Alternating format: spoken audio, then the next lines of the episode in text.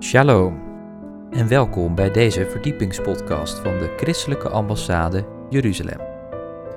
Mijn naam is Joshua Beukers en samen met bijbelleraar Jacob Kerstra gaan wij weer een verdieping zoeken in de Hebreeuwse wortels van ons christelijk geloof.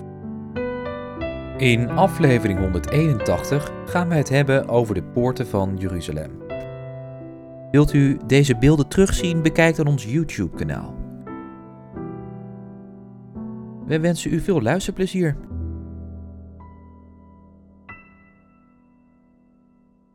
Met als thema de poorten van Jeruzalem. Waar hebben we het dan allemaal over? Nou, ik wil eerst beginnen met Gods woord, want anders spreken we alleen maar over Gods woord, maar niet vanuit Gods woord.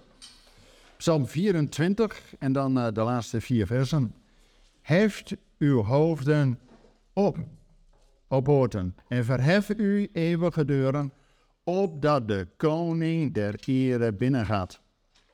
Wie is deze koning der ere? De Heer. Sterk en geweldig, de Heer, geweldig in de strijd. Heft uw poorten op, hoofden op, o poorten, ja, verhef ze eeuwige deuren, opdat de koning der ere binnengaat. Wie is hij, deze koning der ere? De Heer van de legermachten. Hij is de koning der ere. Amen. En als iets twee keer in Gods woord staat, wil God daar iets mee zeggen. Iets benadrukken. Dus die poorten, dat komt door de hele Bijbel heen. En we gaan niet alleen het over die fysieke poorten hebben, maar vooral ook de geestelijke betekenis daarvan. En wat hebben wij daar in ons geestelijk leven nu mee te maken? Nou, eerst natuurlijk de vraag, waarom heb je überhaupt poorten? Wat heeft het nou voor zin? Waarom heb je nou poorten? Privaat. Nou, je hebt muren ter bescherming. Ja, niet de poorten. Je hebt de muren ter bescherming.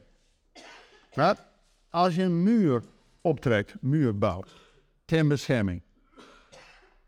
Ter bescherming van wat? Je vijanden. Dus veiligheid is een hele belangrijke. En dan heb je een poort nodig om in en uit. Oké. Okay. Dus muren is ter bescherming. Niet alleen van de stad Jeruzalem, maar ook hier uh, in Zwolle. Ik heb nog zo'n stadsmuur. Duidelijk ter beveiliging, zodat de mensen die binnen zijn zich veilig voelen. Kijk, tegenwoordig gooide men een raket overheen, maar in de middeleeuwen was het duidelijk ter bescherming. Oké, okay, dus muren heb je om een scheiding te maken. En een poort om er doorheen. Als God nou zegt in zijn woord, ik zal uw uitgang en uw ingaan bescherming van nu aan tot een eeuwigheid. Wat is dan het perspectief dat God in gedachten heeft waar wij van uitgaan? Wat is onze basis? Want hij zal onze uitgang en onze ingaan beschermen van nu aan tot nu. Wat is dan het fundament? God gaat ervan uit dat we in het koninkrijk zijn. In de poort van Jeruzalem. Er binnen zijn. Dus door de poort binnen zijn. En dan ook dat we uitgaan de wereld in en weer ingaan. Oké, okay, hou dat mee en vast. Want anders heeft het praten over muren en poorten weinig geestelijke toevoeging. Nou, we, op de Israëlzondag heb ik het verhaal gehad over dat we met een dankzegging de poorten binnengaan en met een lofgezang de voorhof. En uiteindelijk gaat het om dat je bij het hart van de eredienst bent, bij de troon van God. Dus we weten dat Jezus is de deur tot de Vader, maar dat we vooral niet bij de deur moeten blijven staan, maar ingaan. Dus de opdracht is ook, ga de poorten binnen met dankzegging. Maar nu wil ik juist concentreren op die poorten. Want het gekke is, de poort heeft een functie. Ja, de poorten.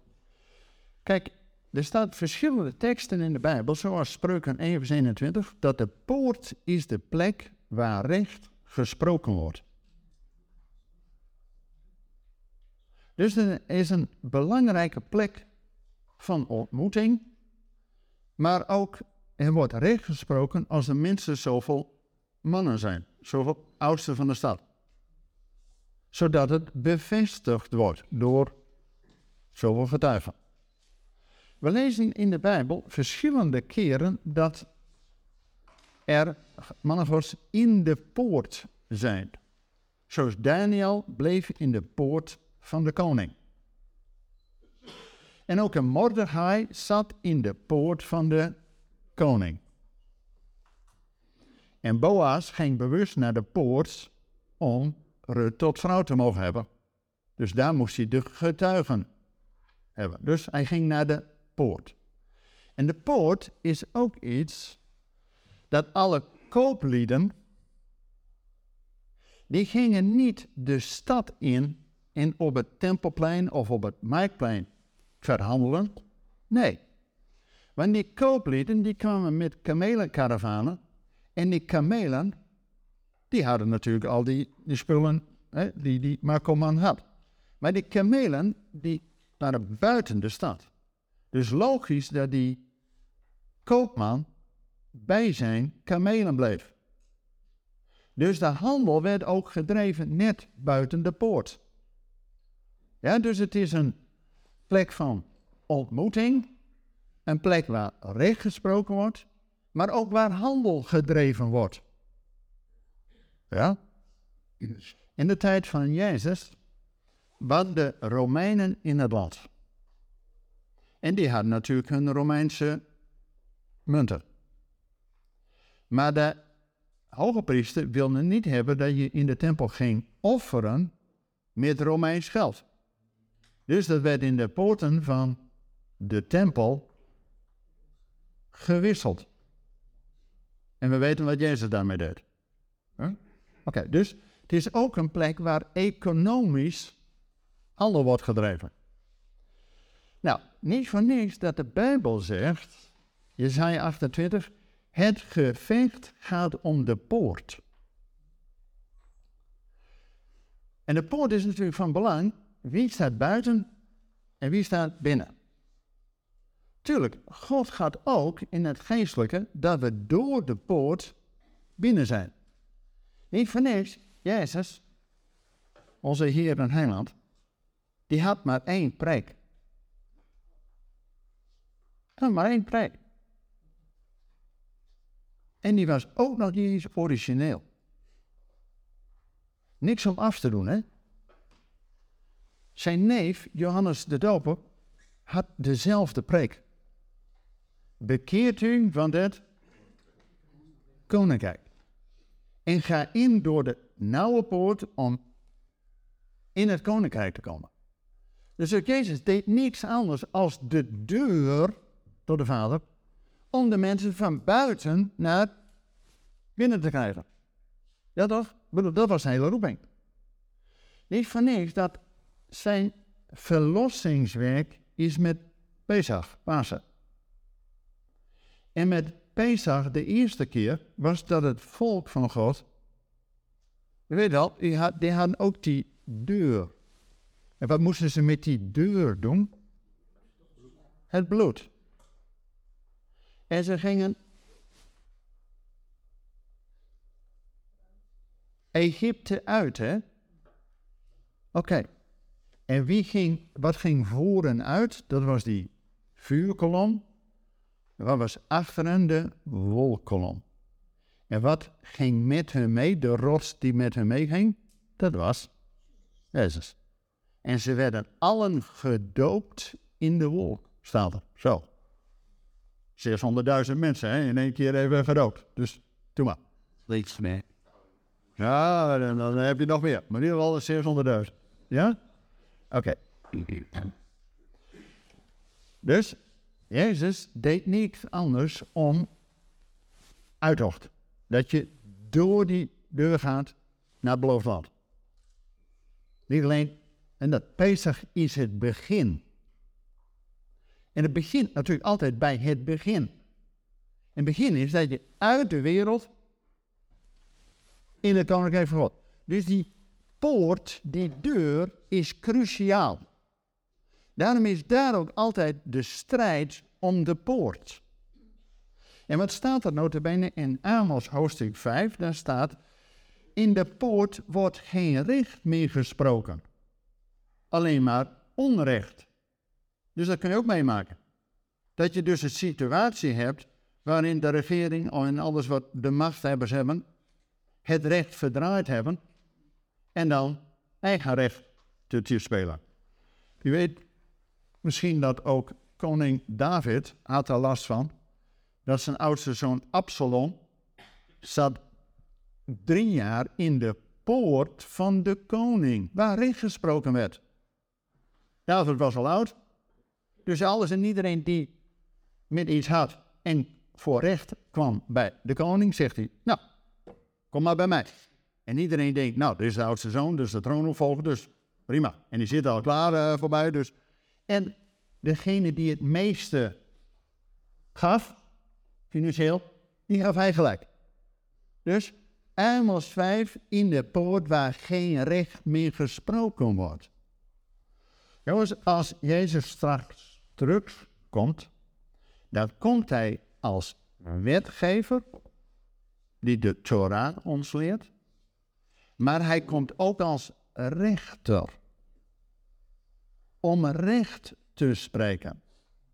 Weet je wat, dat is, vind ik echt een woord van hoop. Weet je, als Jezus straks terugkomt en hij is de rechter, betekent dat het onrecht, waar velen ook van ons nu onder lijden, dat dat dan niet eeuwig doorgaat. Er is een keer een sluis aan het onrecht. Jongens, dat is al een woord van hoop. Dus hij komt als wetgever, als rechter en dan ook als koning. Want de koning, en je ziet dat bij een aantal landen nog, ook in Amerika en zelfs uh, in Nederland hadden we dat, tot een aantal jaren geleden, dat de koning was ook de opperbevelhebber van het leger. In Amerika is dat nog steeds zo. Kijk, met prins Bernhard was het, maar uh, daarna niet meer. Maar dat betekent, die heeft dus ook iets als een uitvoerende macht. Nou, bij ons hebben we in Nederland verschil tussen de uitvoerende macht en de rechterlijke macht. Nou, zodra de Messias terugkomt, is hij niet alleen de koning, de uitvoerder, maar hij is ook de rechter. Wees blij dat dat nu gedeeld is over verschillende functies. Dat de koning niet zelf het recht in eigen hand houdt, want dan krijg je wat er in Amos vijf staat, dat er in de poort geen recht meer, maar eerder onrecht. Nou, dan hebben de, juist de zwakken in de samenleving hebben het moeilijk. Nou, ik kan in de Bijbel een eindeloze rij van mensen opnoemen die allemaal in de poort zaten. Ook Lot, die wandelde eerst bij Sodom, daarna stond hij te luisteren en vervolgens zat hij in de poort. Dus dat kan ook de verkeerde kant op gaan. En twee engelen hadden daar ervoor nodig om pst, weg eruit. Oké.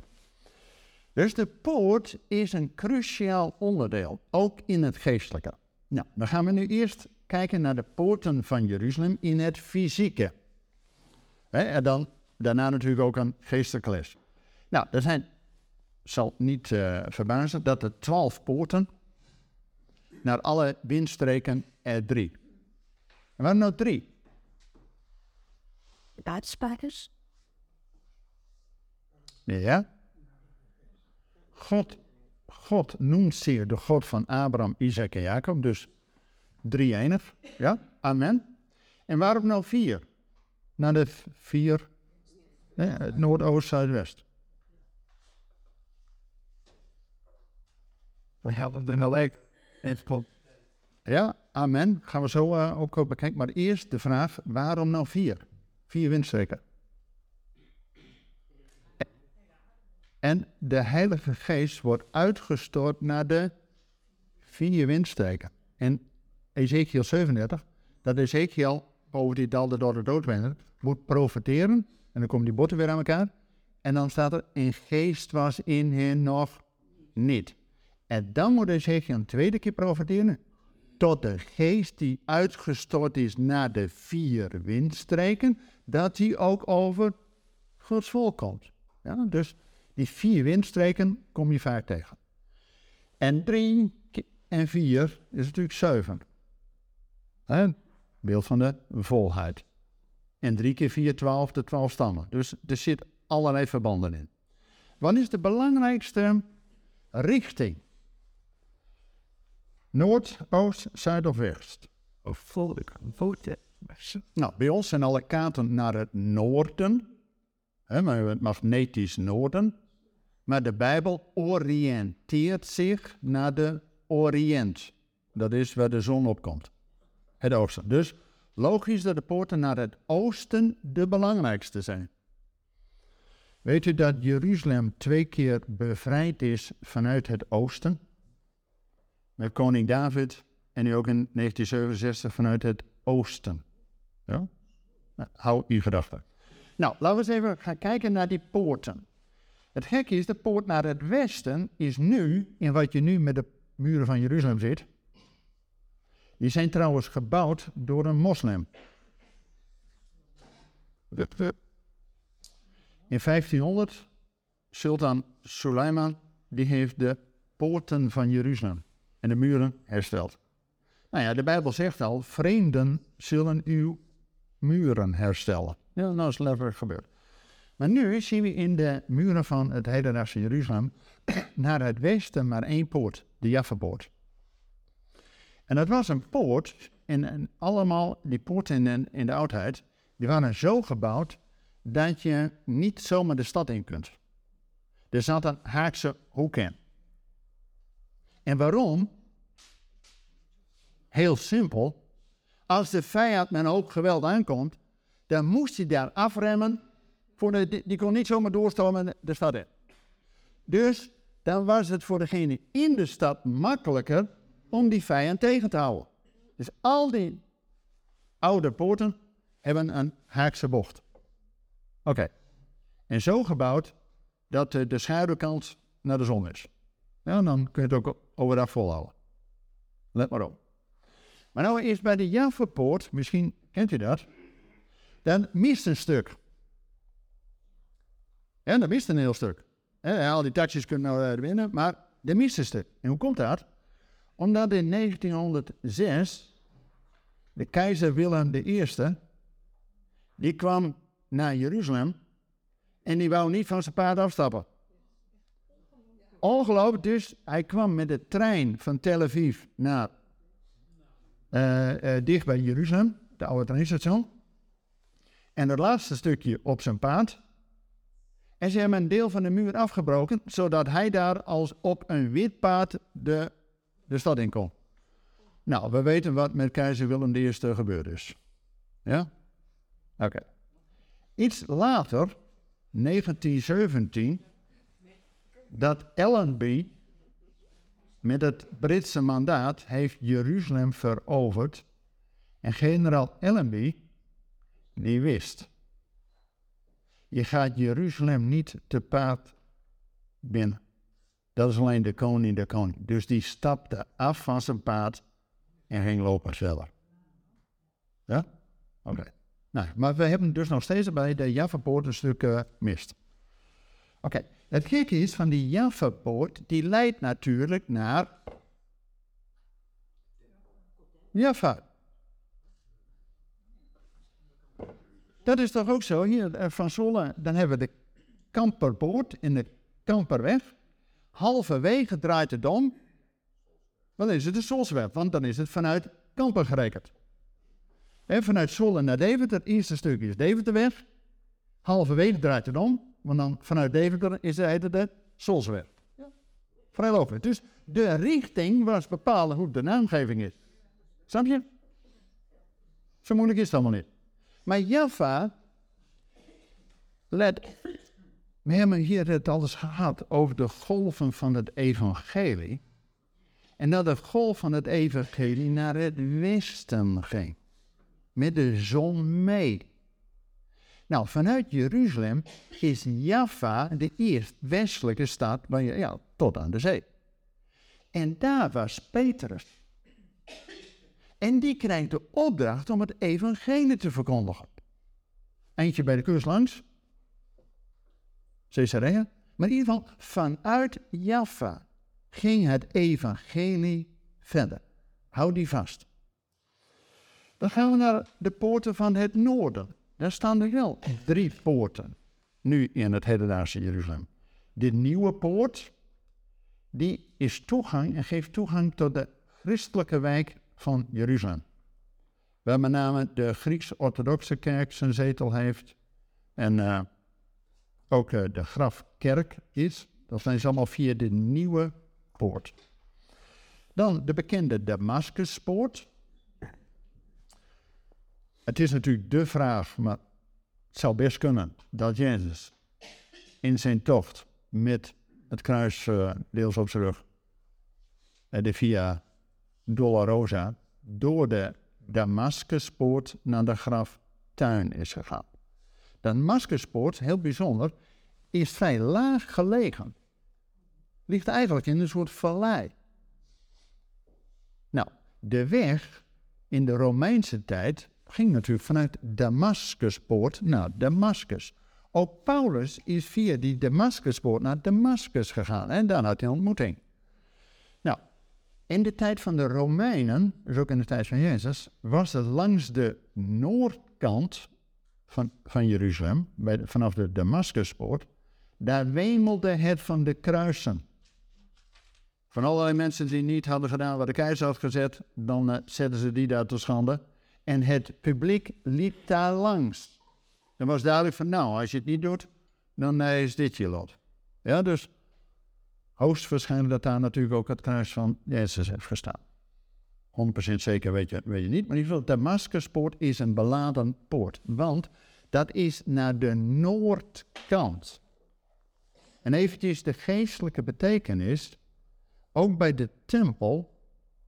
Aan de noordkant werden de offers geslacht. En Golgotha zit dan ook aan de noordkant van de Tempelberg. Ja, dus dat Jezus via de Damascuspoort daarheen ging, hoogstwaarschijnlijk. Nou, en dan is er nog één, die zit iets verder, en dat heet de Herodespoort. Die geeft toegang tot moslimgedeelte. En dat is ook waar de burcht Antonia is en uh, Bethesda en uh, dat gedeelte. En precies tussen die twee poorten, de Damascuspoort en de Herodespoort, is een grot. En die heet de grot van Zedekia. Dus dan niet een poort, maar een grot. Want koning Salomo, die bouwde de tempel en daarna zijn paleis. Dus die had de ceders van de Libanon. En van de Libanon kon je ze via de zee naar Jaffa en dan weer rollen naar Jeruzalem. Oké. Okay. Maar die stenen, die had hij natuurlijk niet van de Libanon. Want er is één zo'n steen bij de tempelmuur, kun je dat zien. Die is dertien meter lang, twee meter breed, anderhalf meter hoog. Die weegt tweehonderdvijftig ton.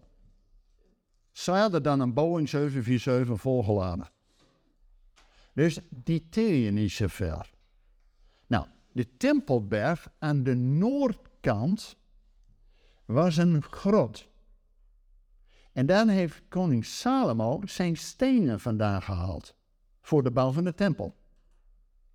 En hoe weet ik dat nou? Omdat dat in Gods woord staat. Hij had zeventigduizend steenhouwers en drieduizend opzichters. En dat was aan de noordkant. En dat ging steeds verder de Tempelberg in, maar vier achter uur, zeg maar, hebben ze die stenen naar de tempel gesleept. Oké, okay, dat is met uh, wegen en katrollen. Oké, okay. Was best vernuftig in. Wij hebben tegenwoordig allemaal torenkranen en wat dan ook, maar in die tijd waren ze echt wel slim, hè? Oké. Okay. De laatste koning van Israël is via die grot gevlucht. Toen Nebukadnezar belegering van Jeruzalem had en uh, Vandaar dat het de grot van Zedekia heet. Nou, oké, okay, daar waren die poorten aan de noordkant. Dan de poorten naar de zuidkant, dat is een bekende, heet de Sionspoort. Die gaf toegang tot wat we tegenwoordig heten de berg Sion. Hoe komt men aan die naam? Want de berg Sion is toch ook de Tempelberg? Nou, keizer Constantijn de Grote uh, ging over naar het christendom. En zijn moeder, Helena, ging op pelgrimstocht naar Jeruzalem. En die heeft, ja, waar ligt dat allemaal? De helft was in puin, dus toen was het vooral... Um, waar is die Sionse berg en uh, waar is een grafkerk? Dus ze had allerlei gidsen en ja, nou, dat is de Sionse berg. Nou, vandaar dat het nu nog steeds, die, die plek is, eigenlijk de foute naam, Sionse berg. En de Sionspoort geeft daar ingang in. Dan een, um, een, die heet de Mestpoort, de Dung-gate. Dat was precies aan de zuidkant van de tempel, als 's avonds alle offers geweest waren. Jongens, het is net als een slachterij, er was vooral veel bloed en noem maar op. Dus ook bij iedere slagerij, 's avonds als de winkel dicht is, dan worden weer behoorlijk gespoeld en schoongeschropt, want hè, hygiëne. Dus ook bij de tempel hadden ze dus iedere avond na het laatste offer dat het weer schoongespoeld werd. En dat dat allemaal via de mestpoort afgevoerd werd naar Gehenna, dal van Hinnom. En daar werd het verder verbrand. Dat is natuurlijk in het natuurlijke, maar we weten ook geestelijk dat in Gehenna het niet zo best is om te zijn. Ja? Oké, okay, maar dat ligt dus net aan de zuidkant van de Tempelberg. En dan is er nog één poort die toegang gaf tot het tempelcomplex. Uh, dat heet de poort met de naam van de profetes Hulda.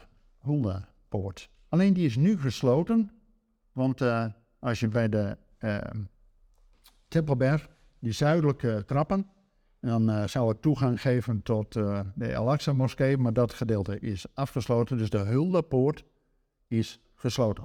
Maar dat is wel een poort die in de tijd van Jezus open was. En dan gingen bijna een miljoen pelgrims per jaar daar naar binnen. Want dat was de plek om de tempel in te gaan. Nou, en dan nog de poorten naar het oosten. Er zijn twee poorten nu. En de ene heeft een dubbele naam. Dat heeft de, die heeft de naam van Schaapspoort. En die heeft tegelijk ook de naam van de Leeuwenpoort. Soms ook nog een derde naam, Stefanuspoort, want Stefanus is daardoor verstenigd. Maar toch gek, hè, dat een poort, die heeft zo'n dubbele naam, een schaapspoort. Waarom nou schaapspoort? Want als dan met Pesach al die paaslammeren vanuit de velden van Bethlehem, die gingen bij de Kidrondal langs, en dan gingen ze bij de schaapspoort omhoog. Dat was de makkelijkste manier om naar het tempelcomplex, naar de noordkant van het tempelcomplex te gaan, om daar geslacht te worden. Nou, we weten natuurlijk dat Jezus is het lam en is tegelijk de leeuw. Hij komt terug als de leeuw van Juda, die daarna gaat zitten op de troon van zijn vader David. Dus die poort, dat hij een dubbele naam heeft, nou, profetisch. En dan natuurlijk de bekendste, hè, de Gouden Poort. Maar wat staat er in Ezechiël vierenveertig vers twee? Dat die poort gesloten zal blijven. Want toen Israël werd weggevoerd naar Babel, toen ging God met zijn volk mee. Kijk, toen God zijn volk uit Egypte naar het beloofde land, en toen ze één keer in het beloofde land en de tempel daar na vierhonderd jaar gebouwd werd, toen kwam de heerlijkheid van God in die tempel. Was duidelijk, God woont daar. Zichtbaar. De Shekinah-glorie van God was aanwezig.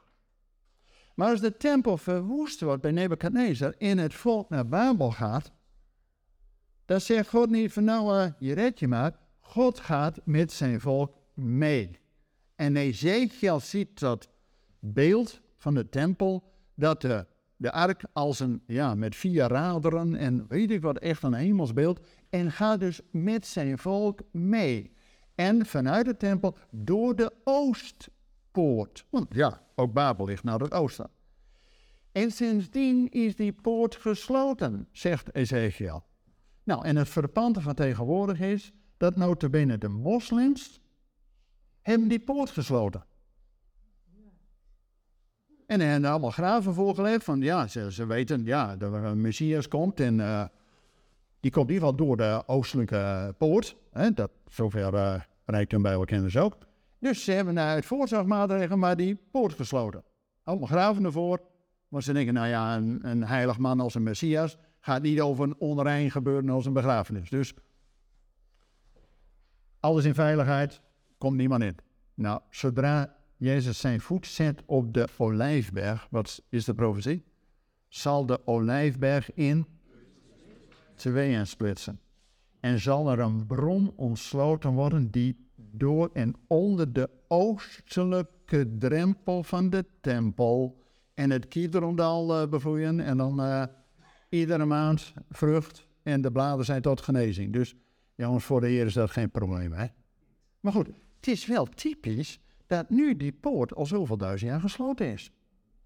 En dat is ook een profetisch woord. Die poort blijft gesloten omdat de Heer er doorheen is gegaan. Dus we wachten op de Heer dat hij zelf daar doorheen gaat. Oké. Okay. In de tijd van de tempel werd die alleen op Shabbat geopend en alleen voor de koning. Hé, hey. Logisch dat we dus wachten op de koning, hè? En dat we dan ingaan in de rust die God belooft. Dus zie hoe profetisch dat dat is. Nou, dat zijn die poorten. Ze zijn er nog niet allemaal, alle twaalf. Maar goed, nu de betekenis van die poorten. En even erbij in oogschouw. Wat we nu aan muren van Jeruzalem zien, zijn niet de echte muren van Jeruzalem. Zo. Doe maar weer. Nee, want nog niet zoveel jaren geleden hebben ze de stad van David ontdekt. Die zit net aan de zuidkant van de Tempelberg. En de muren van die City of David, de stad van David, dat waren de muren van het oude Jeruzalem. Waar Josia op stond om te profeteren, waar de put van Jeremia is, noem maar op. Dus je moet even in oogschouw nemen, er zijn nog wat meer poorten. Nou, in ieder geval een betekenis, één daarvan, die heet de Oude Poort. En de Oude Poort heeft alles geestelijk als betekenis dat we herinneren wat God heeft gedaan. Weet u, daar zijn wij niet zo goed in. Maar de Bijbel zegt keer op keer op keer op keer, herinnert u wat God voor u heeft gedaan. Hoe hij u uit Egypte heeft gedaan, hoe hij u geleid heeft, hoe hij u dit gedaan heeft. Ook voor ons, als eenentwintigste eeuwse gelovigen, dat we juist ook kijken wat God in ons leven gedaan heeft. Want af en toe gaat het, hè, dan zitten we op een berg, maar soms ook een beetje zo. En dan denken we, nou, hoe zit het allemaal? Gelukkig is ons geloof niet van onze emotie afhankelijk, maar het kan helpen om gewoon de daden wat God gedaan heeft in herinnering. Want Psalm honderd zegt dat we met een dankzegging door de poort gaan. Dus dat we herinneren, gewoon met ons verstand, wat God gedaan heeft. Dan kun je met een dankzegging de poort binnen. Ja, dat heeft alles daarmee te maken. Nou. En natuurlijk ook de mistpoort, dat we het afval weg doen. Niet voor niks, hè, dat de Bijbel ook oproept dat we het oude af moeten leggen. En ook alles wat ons in de weg staat. Hè, dus door de mestpoort, weg dan even. En ook de Herodespoort heeft een betekenis dat dat van de antichrist is. Nou, dan zijn er nog twee andere poorten. De vispoort om juist te gaan vissen. Niet voor niks, hè, dat Jezus zijn discipelen, een deel daarvan waren vissers. Waarom niet gewoon uh, herders? Alles en iedereen in het Oude Testament was toch herder? Abraham was herder, Isaac, Jacob, Mozes, David. Allemaal herders. Maar het verhaal bij Jezus was het, discipelen waren vissers. Dus die visboten gaan erop uit om te vissen. Nou, Josia, die eerste, hè, die later, hè, die dus zinvol boven, was de zoon van Nun. En dat betekent vissen. Dus Josia was al de zoon van de visser. Ja, oké. Okay. En dan, uh, dit schaapspoor is dan vooral om de kudde bijeen te brengen. Jongens, schapen hebben een vreemde eigenschap. Die lopen iedere keer naar het volgende graspolletje om, uh, dat is lekker. Maar aan het eind van de dag kunnen ze hun eigen stal niet weervinden. Dus je hebt een herder nodig die 's ochtends de kudde voorgaat naar de groene weide. Dat heet de voorgangers. En 's avonds als een herder de achterhoede vormt, zodat hij ze allemaal weer door de schaapspoort binnenbrengt. Dat is een opdracht. Dan ben je een goede herder. Oké. Okay. Nou, als we de poorten van Jeruzalem en van de oude stad hebben gehad, nou nog één stap verder. De poorten van de tempel. We weten dat Petrus en Johannes, die gingen na Pinksteren, kwamen die ieder dag weer de tempel binnen op het tijd van het gebed. En dan bij de schone poort lag een verlamde. Ja. Dus die schone poort is dus ook waar genezing ontvangen wordt. Weet u, Jezus heeft twee bijzondere genezingen gedaan. Van een blinde aan de zuidkant van de tempel en een verlamde aan de noordkant van de tempel. En beide komen samen in het huis van God. Nou, daarna is die Huldapoort, heet ook wel de Valleipoort, dat je vanuit de stad Davids uit de vallei omhoog gaat, is de poort voor de profeten. Dus dat je opgaat het huis van God in, is eigenlijk een profetische daad, want je gaat op naar, is alia maken. Ja? Oké. Okay. Dan de waterpoort is een van de belangrijkste poorten bij de tempel. En daar had je met name bij het Loofhuttenfeest. Aan het eind van die droge zomer is er niks en geen water meer. Dus vanaf het Loofhuttenfeest bid men om regen. En dan ging men naar de bron van Siloam, helemaal aan het onderste eind van de stad van David, putte men het laatste water op en ging door de waterpoort naar binnen. En werd bij het altaar van God geplinkt als een gebed om regen. En op dat moment, lezen we in Johannes zeven, gaat Jezus bij die poort staan en zegt, wie dorst heeft, kom tot mij en drinken. Dus hij verbindt zich met die waterpoort. Hij is natuurlijk ook de bron van het levende water. En daarnaast had je ook nog een bronpoort. Nou, bij u zijn alle bronnen, Gods geest. En dan uiteindelijk de oostpoort, die wij tegenwoordig de Gouden Poort noemen, is voor de Messias. Nou, en nu, eh, wat ook al gezegd werd, dat die tabernakel in de woestijn, als voorbeeld van later Jeruzalem en de tempel, ook Israël was gelegerd naar de vier windstreken. En gezamenlijk rondom die tabernakel. En die had een bijzondere indeling. Want er waren drie stammen naar het noorden, drie naar het oosten, drie naar het zuiden en drie stammen naar het westen. Nou, en per windrichting was er één hoofdstam. Dus naar het noorden was dat Dan, naar het oosten was dat Juda, naar het zuiden was dat Ruben en naar het westen was Ephraim. En in het midden was, wat je ziet, drie keer vier is twaalf. We hebben de dertien. Levi was er ook. Want de stam van Jozef wordt gedeeld in Ephraim en Manasseh. Dus hebben we er geen twaalf, maar dertien. En je hebt altijd de twaalf stammen, maar die dertiende Levi die was gecentreerd rond de tabernakel. Oké, okay. En nou, bijzonder is dat naar het westen toe is dus vooral Ephraim. Ephraim staat ook voor de tien stammen en later voor de volkeren. Ephraim is ook opgegaan in de volkeren. Maar de volkeren worden dus eerst het evangelie verkondigd. Naar het westen.